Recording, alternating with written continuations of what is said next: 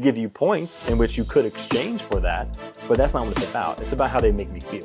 Yeah. It's about what they provide for me and for my family. Loyalty's kind of that same model. If you get it right, it's an emotional connection. It's not about the system. Loyalty is about you, your culture, your people, your customer. So it's shifting and changing the mentality of the customer. So the more you do these things, in the short term it may help, but long term it's detrimental to that business.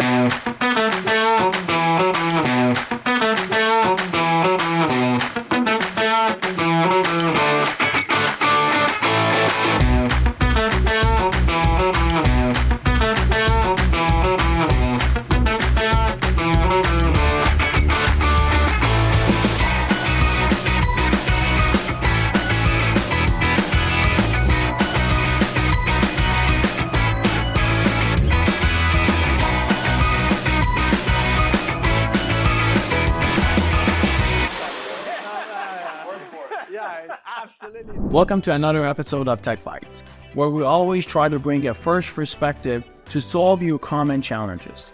Thin margins, high food costs, labor challenges, technology as a whole, and everything in between. Today is no exception. We brought in some well-known leaders from the restaurant industry around the same table to have a conversation in order to address some of these common challenges.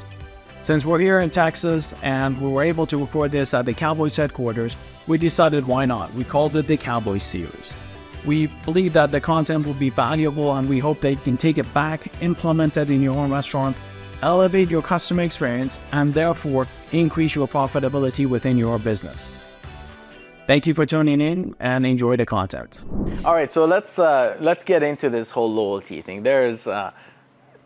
There's a lot to dig in and to go. So somebody take it up. So give us your perspective, Kendall. You start. What's loyalty and pros, cons? Run us through it. So when I look back at it, the reality of it is convenience is normally going to get you in the door. But the personalized experience is what keeps you coming back. And there's ways to do that without technology, right? We've all tried to figure that out over the years of how to work as hard as we can to try to make that person feel special, to create that loyal person, that loyal member.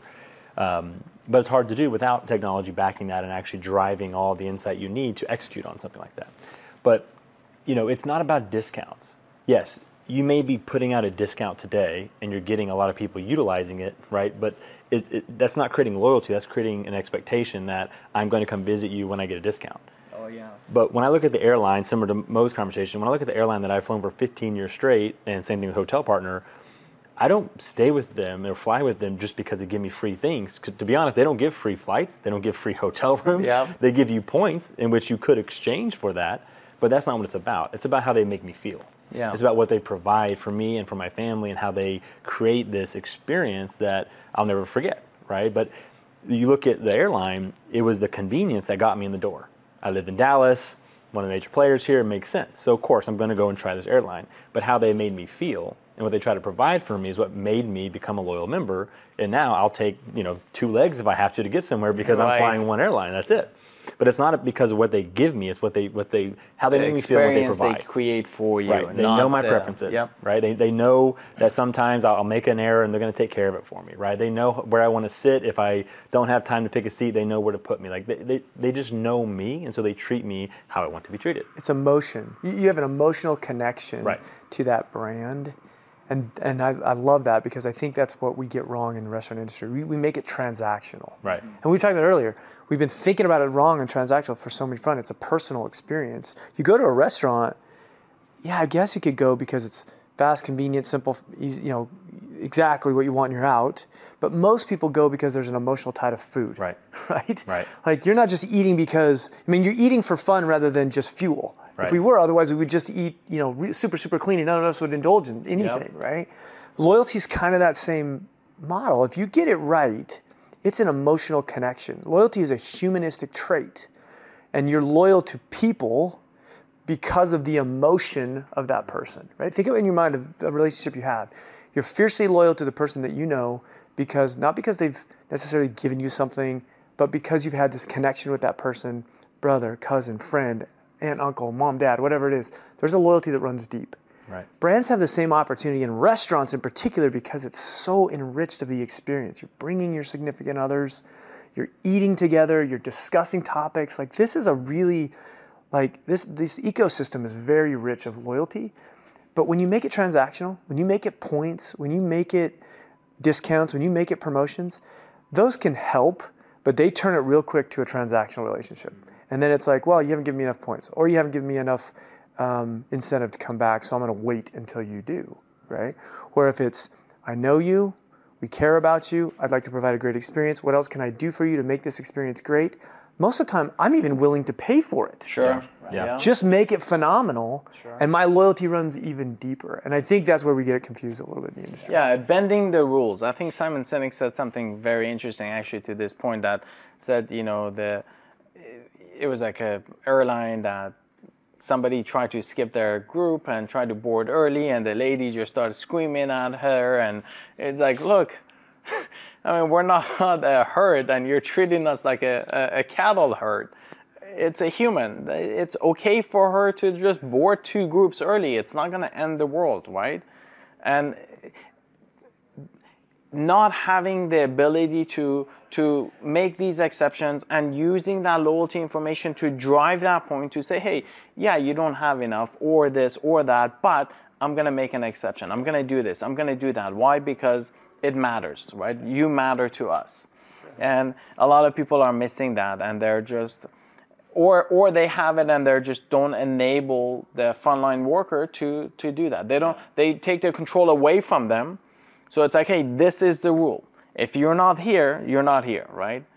Or, you know, another example is, I visit this restaurant and they made me wait like 45 minutes in line outside with my mom, and she can't stand on her leg, and it's like, that is crazy. Okay, first time, no problem. That was a graduation time when we went back in a couple of weeks later, same type of situation. I'm like, look, can I just call and like join the wait list, etc., and just show up when it's my turn? Nothing out of ordinary.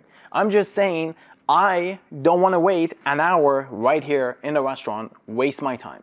I've got better things that I can do. And the response was no. First come, first serve. How'd that make you feel from a loyalty perspective? Are you loyal to that restaurant? No, absolutely no. It just doesn't make sense at that stage. It's like, you know what? I can't. I got to go somewhere else that I can get treated better, that I could just as easily. You know, there's a breakfast joint that did the exact same thing. I stopped going there, just period. Went right across the street and literally just no longer had to deal with that thorn, inconvenience, right? Whatever you want to call it. This helps solve we say elevate the experience, but this is completely going the opposite direction. De-elevate the experience. It helps solve a systemic problem, because right now, you know, I am loyal to certain places because of that experience, how they make me feel, but a lot of that is driven by the people, okay? And as you mentioned earlier, as those people leave, sometimes that experience goes with them, yeah. This prevents that. So I've talked about this before in previous conversations, but you know, there's a breakfast spot near my house. I've been walking my kids there every single Saturday morning for 2 years straight now. But it's been the same buster that's always at the front door greeting us, playing with my kids, having a fun time. It's the same server that tries to get me every time if he can. But for the most part, my experience has always been consistent, and it makes me go back every single Saturday. The two core people that used to create that experience are now gone. And the last 3 times I've gone, I have been treated like nothing. Yeah, like you've never been there. They're asking me questions I've already answered 100 times. Like, I feel like I'm starting over again, and it's not making me want to go back, because now my special moment I have with my kids is interrupted. Correct. It's not the same because the person left, but there was no communication. There was no platform. There was nothing educating the next person what it is that I like and why I love coming here. That's right. And so I think operations will confuse that. So that's a very specific example, but it's littered across the totality of the industry. Yeah. And most operators or restaurateurs will say it's a labor problem. We need to keep those labor people more. Yeah, sure. Everybody wants to keep their labor more engaged and keep their team members right in their chairs and working. The reality is you're going to have churn. Right. So how do you inform the next set of employees that will come in with the right information so they know Kendall? That's right. So that Kendall's experience is consistent. And that's the miss. Everybody keeps looking, no, we just got to change this retention and turnover problem. Like, hey, we've been chasing that since forever. Like, it's not going to go away. You gotta embrace it and focus on what's going to drive it. But if you can inform, back to if you have the right data, on your customers and you're able to deliver that to the frontline staff in an appropriate real-time fashion, now the guest that walks in the door is known by whoever has the Oracle in front of them to know who Kendall is. Right. And by the way, that's not just in-person experience. That experience thoughtfully should translate throughout all the channels that you engage in online, especially. This is super important. Because your occasions are not just in restaurant. You're a total customer. You're a total human. You have t-ball games and ballet recitals, and you have a house full of people, and you have a restaurant experience. And so it's through that totality that it comes and this is why, again, coming back to from a systemization perspective, your digital interfaces, when they're disconnected, not integrated, in terms of the actual information flow. The humanized information flow, not the transactional information flow, because we already know that you can integrate orders across systems, but that information that's going to provide a relevant experience to me when I come in person or online and using the information thoughtfully, that's, I think that's the winning formula there. And you guys were, throughout my career, with the different restaurant partners that we've been working with, they always come and say, hey, Mo, could you recommend the loyalty platform? And I'm like, okay, that's a wrong question to ask. That's a wrong question to ask, exactly, because loyalty, we just spent, 10, 15 minutes talking about how loyalty is an emotion in terms of what the emotion that you're creating that's making me loyal to your brand or loyal to your people. You can't track that in a system. So the system, you're flipping it the other way around, and the feedback I gave them is like, it's not about the system. Loyalty is about you, your culture, your people, your customer. What kind of an experience you want to create, and only then you can say, all right, what is the information that we need to track to create that experience, and then what platform is out there that's going to make it easy for us to track that, not just today, but also they've got the right leadership, the right thought leadership, the mindset to be able to be with us throughout that journey for the next 10, 15 years. And to figure it out with you. Right. I think that's one thing that I've seen is the technology companies are so rigid, right? I agree there that to an extent that it's impossible to build everything for everybody, but there has to be cases where you're like, hey, this makes sense, right? Being able to expand and collapse based on that need. And I think that loyalty program has to be dynamic. It can't just be like spend $100, get 100 points, and now 100 points is worth $5 and right? It just does not. It's creating a continual experience, whether you're giving away points or dollars. At the end of the day, it's the same thing. Correct. Okay? Right. You're just using different language, different nomenclature, right? So, and by the way, there's nothing wrong with discounting to get people attracted to your brand. That is an acquisition cost, okay? But then the magic is your tactical approach, your strategy is that, okay, now that we've got Hamed through that, discounting mechanism or whatever it is, what do we need to do to retain him and have him turn and become a loyal fan of our brand and our services, right? I believe there's a lot of acquisition channels through the restaurant industry, right? A ton.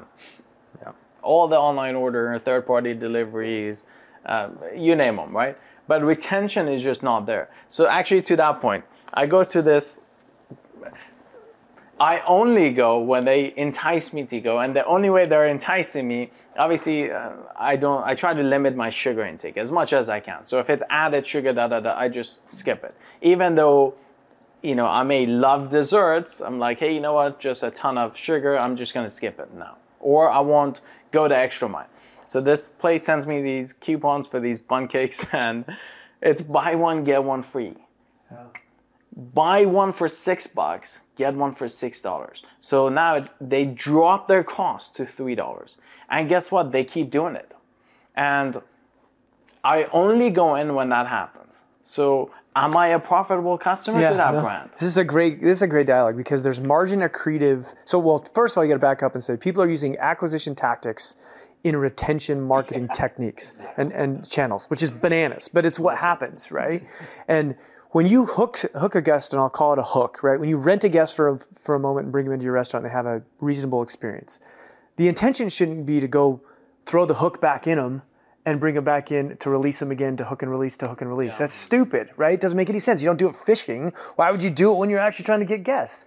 Once you hook the fish, the intention is to make a school where they can swim and hang out and be a part of it, and you can bring them back multiple times with retention, right? I think the thing I always struggle with is when you're gonna do acquisition-like tactics in a retention model, which let's say it's gonna be couponing or some kind of discounting, you should only do it, one, if you have the lifetime value of your guest or lifetime margin of your guest, and those offers are margin accretive.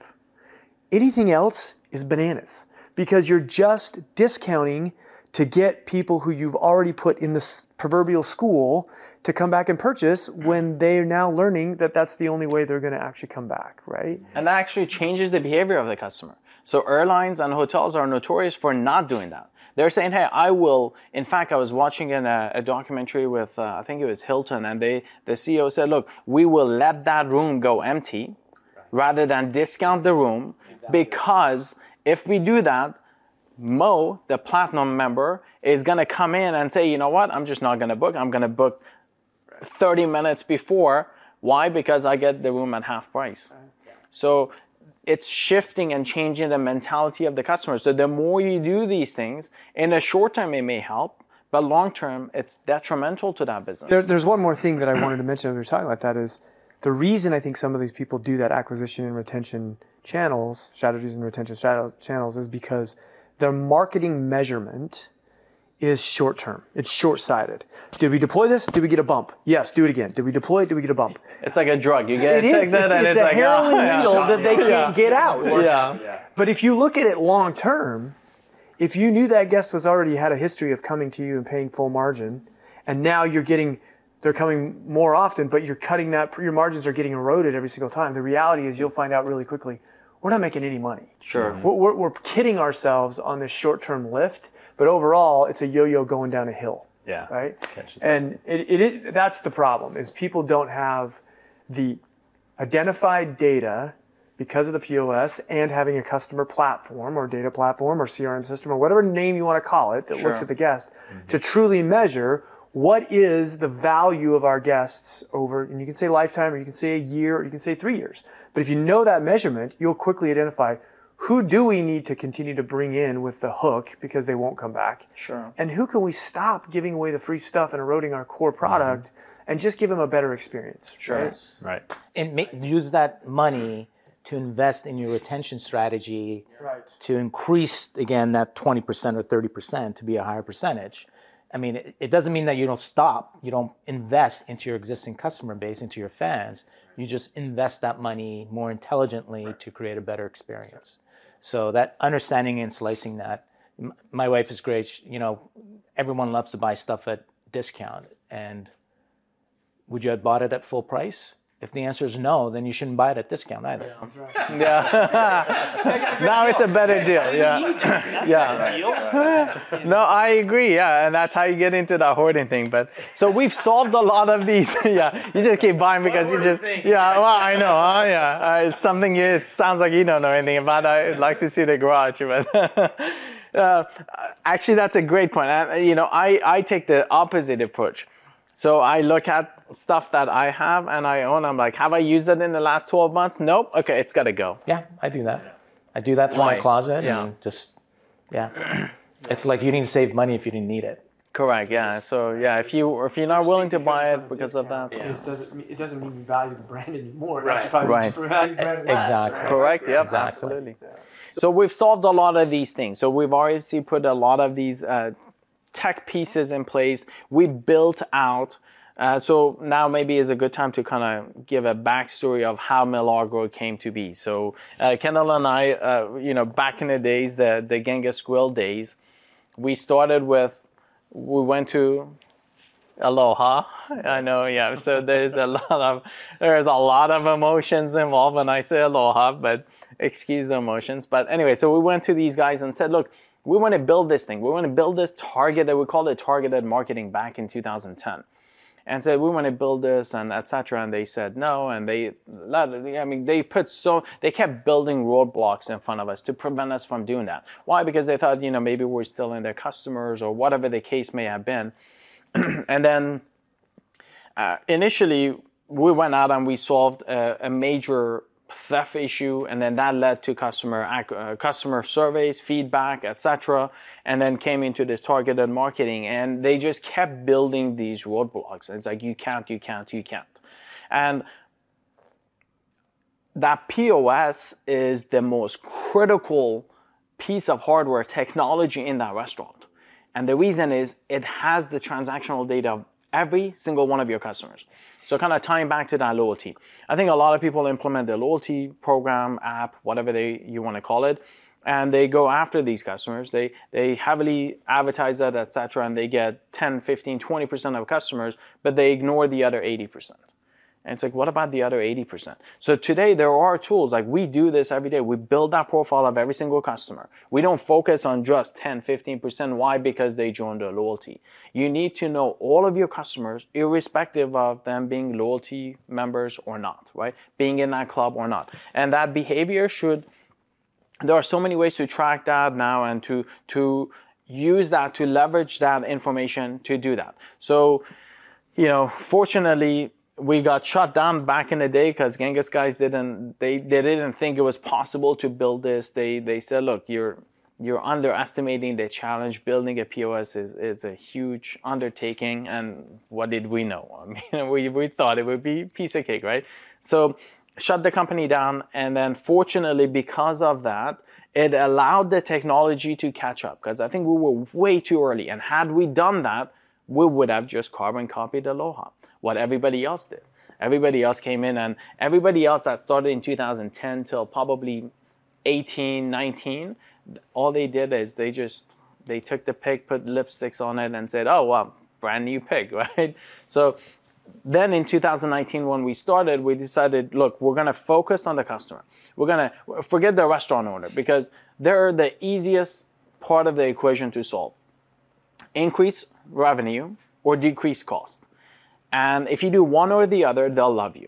If you do both, then you're a hero. And we decided to start with that. We decided to figure out, how do we increase the revenue, and how do we, the only way to do that was acquisition retention.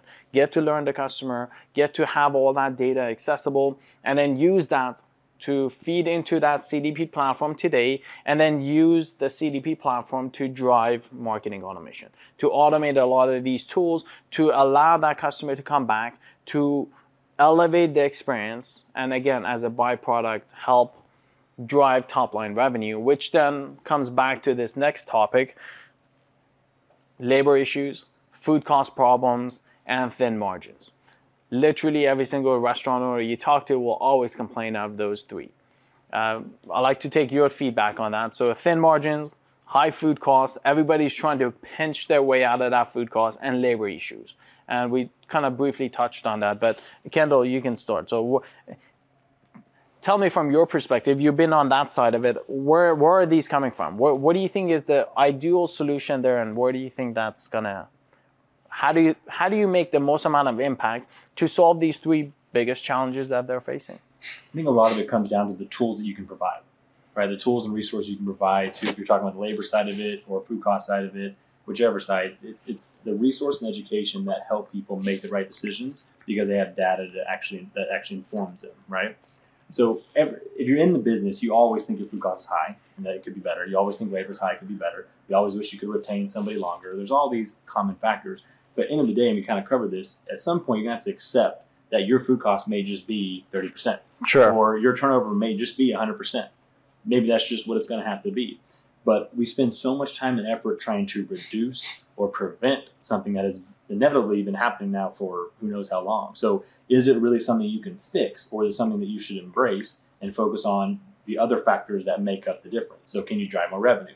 Can you increase profitability? Can you focus on what menu items you're actually selling, and do the breakdowns to understand, do I need this inventory item any longer, right? Is the data telling me I should support this product, this line item? But really just, you know, optimizing, trying to dive into the details because you have the data that's enabling you will help you make those better decisions. But I think sometimes these things become distractions, end of the day. They're distractions, you're trying to figure out this, you know, silver bullet to solve it, but it may not be solvable. Maybe the driving the revenue is the answer in all these cases, or driving people back more often. I mean, going back to the why of this, I remember you asked me back then, it's like, what are you focusing on right now with franchisees? I said, we're trying to get and keep more guests coming back more often. That's literally what we're trying to solve here because we were on the decline. And we were talking about these random ideas of, well, how could you do that? We all talked about it. We all wanted that, but we didn't have anything that could actually enable us to do that. So the resource and the tool like this could help me actually achieve that in a tangible manner. I was selling the vision. I was selling what they could do individually. But at the end of the day, I didn't have data to back it up. And I couldn't afford to get the data that I needed, nor could I afford then the labor it would take to mine all that and create the reporting and give me the picture that I needed at the time. So I think a lot of it is going to be part of the business. Can it be better when it comes to labor, food costs, retention, all that? Yes. But you may not be able to solve what the problem is. And maybe the problem, maybe it's not a problem. Maybe it's actually an opportunity to just focus on driving those guests back more often. Correct. Yeah, and I think that sales will, you know, if money can solve that problem, it's not a problem. So always generating more revenue. Who cares if food cost is 30 or 32%? It's the difference is like ignored. It's, you know, counting, pinching. I feel like everybody's trying to pinch the pennies. They're forgetting to look at the opportunity of, all right, let everybody else pinch that penny. Let me focus on top line revenue. Let me focus on that experience. Let me use this data and let me bring the customer back in, which then means I'm making more money. Just imagine if you increase sales by $150,000 at a 15% tip rate, that's $22,500 towards labor. Yeah. So now the staff is making an additional $22,500. Like, what do they want? They want to make more money, right? They want to earn more money in that restaurant business. So that solves that problem. Again, food costs will be variable, but if you're making $150,000 on top line revenue, you're not taking any increase in labor, rent, utilities, none of that. The only thing that goes up is your food cost. Yeah. The rest is straight profit. Yeah. Well, so why not? This is something, if you think about it, we manage our businesses based on percentages of food cost and labor. Those percentages go down when you make more money. Right. That's absolutely right. Solution. Yep. So stop spreading that detail because if you told somebody they're going to make this amount of money, a huge amount of money, and their labor costs and food costs were going to go down, right? But their overall costs were up, but the percentage was down. Most operators would be like, "I'm good as long as it's below my 30% on labor or whatever the cost or on food costs or whatever. I'm good."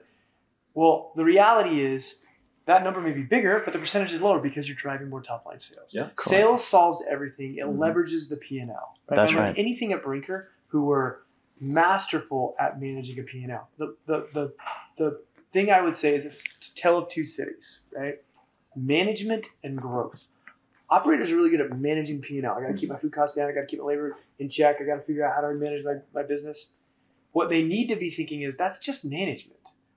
What I need to be thinking is growth opportunities and ideas in order to funnel that business to grow more and more and more. And that's the thing that Milagro offers, which I thought was very unique, which was the ability through simple, when I say simple, direct marketing principles and direct consumer principles to drive the top line number. That's right. It solves that. And I think when operators hear this, they go, okay, wait, you guys have been talking about all this stuff, but how does it tangibly break down, right? Well, if you know your guests and you can communicate to them, and you can get 10 or 15% of them to come back just one time. In 12 months. In 12 months, it can drive hundreds of thousands, if not millions of dollars to your top line and bottom line. Right? Correct. It's not hard. These direct marketing principles have been invoked by millions and millions of companies. I agree. Yeah. Now, maybe not in restaurant, but that's the power of retention. Yeah, correct. And, you know, obviously...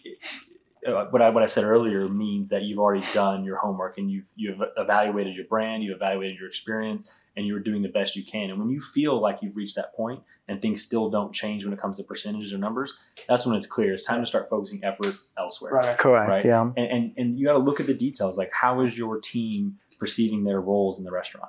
Whatever the role is, how do they perceive it? Ask them that. Understand that. But you want it to make sure that's driving to the overall goal of keeping more guests more often, driving the higher revenues. I mean, look at dinner last night. you know, they offered a free experience to us, so to speak, by setting something on fire and four other tables within 30 minutes ordered that exact thing. Actually, that's true. And so the server, right? So the servers know that we are here to drive experience, and if we try to upsell by showing the example and modeling those behaviors, we know that other people are going to be engaged by it. Correct. Yeah. So if you ask a server from last night what their role is, I'm sure it would have they would say something along the lines of creating a memorable experience, driving more revenue, upselling more items, something along those lines.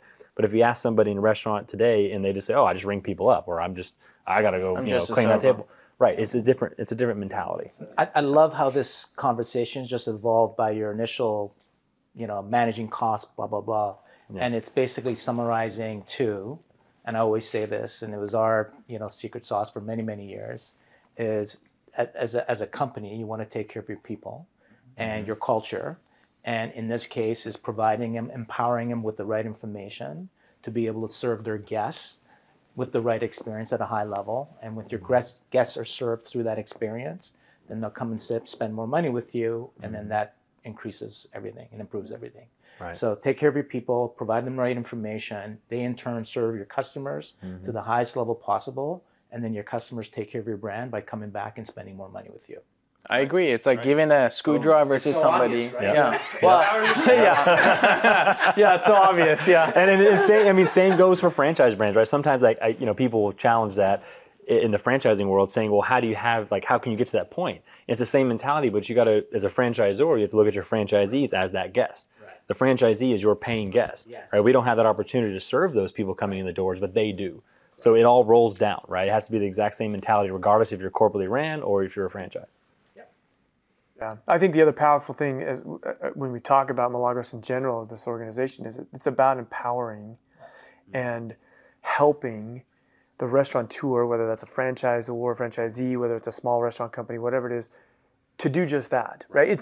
I love the fact that we're level setting the playing field a little bit, right? If you have $50 to $100 million to spend on tech innovations and do cool stuff, you're going to be successful, right? If you're not, shame on you, right? But for the small guys that are playing here, I think one of the things that's so powerful is you can unlock their data, because they all have data. You can unlock it and help them grow to level the playing field, so you don't have to be the wealthiest or the biggest player on the field to be successful. And that's the secret sauce that I see this little organization changing the dynamic in the industry. Agreed, yeah, and that's exactly what we're doing. It's giving, empowering that restaurateur to not have to, you spend tens of millions of dollars at Brinker trying to kind of piecemeal this whole thing together. And yeah, the smaller guys, they don't have, it's difficult to try to go out there. I always say, the restaurateur, you didn't just start a restaurant company and you went out there and said, you know what, I'm going to become the best technology company out there. It's like, no, I started a restaurant. So figuring out technology is very difficult, but it's absolutely crucial. Because if you don't, it puts you at a huge disadvantage. And I think that's where we come in. Just let us worry about that stuff. And then you focus on operation, the guest experience, etc. And you have the information at your disposal. You're just not doing anything with it. You're ignoring it, or you're not taking it. You're not taking full advantage of that information, which comes back to the AI topic, but go ahead. I was going to say, I was thinking back at a recent conference that I spoke at. And I was speaking a lot about technology, just in terms of how it's evolved today, what it's doing for businesses. And it actually had the opposite effect on the audience, because a lot of the audience were like single to maybe a couple unit operation when it comes to restaurants. And it came down to being able to afford these great ideas that we're talking about. And if you could provide something like what Milagro will do and is doing, it can reignite that passion that already exists in the industry, but may have been damaged a little bit after the pandemic. Because they're seeing all these brands around them who may be bigger, have bigger budgets, do these amazing things that are interacting with guests differently. It's providing more accessibility, it's creating more relevancy, and it can be discouraging if I can't afford what they have, right? But if we can provide this to them and educate them that, hey, there is a service that can accomplish what the big players are doing, that's gonna reignite that passion. It's gonna bring people back to the industry in a way that's going to drive higher revenues, better experiences. All those things will get better because now they feel like they do have a chance in this new technology-driven world. They resist the change because they can't afford it, they don't know how to use it, and they think the battle's lost before they even got on the field. If you can help them understand it's not lost, you have a treasure trove of data, we can help you unlock it, and you can actually compete, if not beat, the big players, because the big players down the road actually don't provide as unique and boutique experience that you do to your guests. If you can unlock that, you're ahead. That's the amazing thing. When I've looked at the data over time and the shrinking pie in family dining and casual dining and some of these other players, the independents are the ones that usually take the beating. They're the ones that the pie is shrinking and the chains are taking share. That's got to change. And this could be this is, in my opinion, the way that they're going to take share back, because they're going to unlock the knowledge of the customers, and they're going to be able to empower the frontline staff to be able to provide optimal experiences. And I think that's the difference. Yeah, you don't have to go out there and spend $30 million, build this whole thing, or hire the resources, all that stuff to manage it. We've already done that legwork. It just let us do what we do best. You do what you do best. And I think that, you know, for us, and I always look at it as a partnership. Like, we want to partner with restaurants. We don't want to be a vendor to the restaurant. If you have a problem, we want to talk about that problem. What are the issues? In fact, I had a conversation with somebody yesterday. It's like, well, we're having these problems with these like hostesses and like getting a young person to come in, and like they're just not paying attention. They're making mistakes, etc. It's like, well, have you considered doing this? Or have you considered doing that? And having that conversation with them, informing them of the options, it goes back to you don't know what you don't know.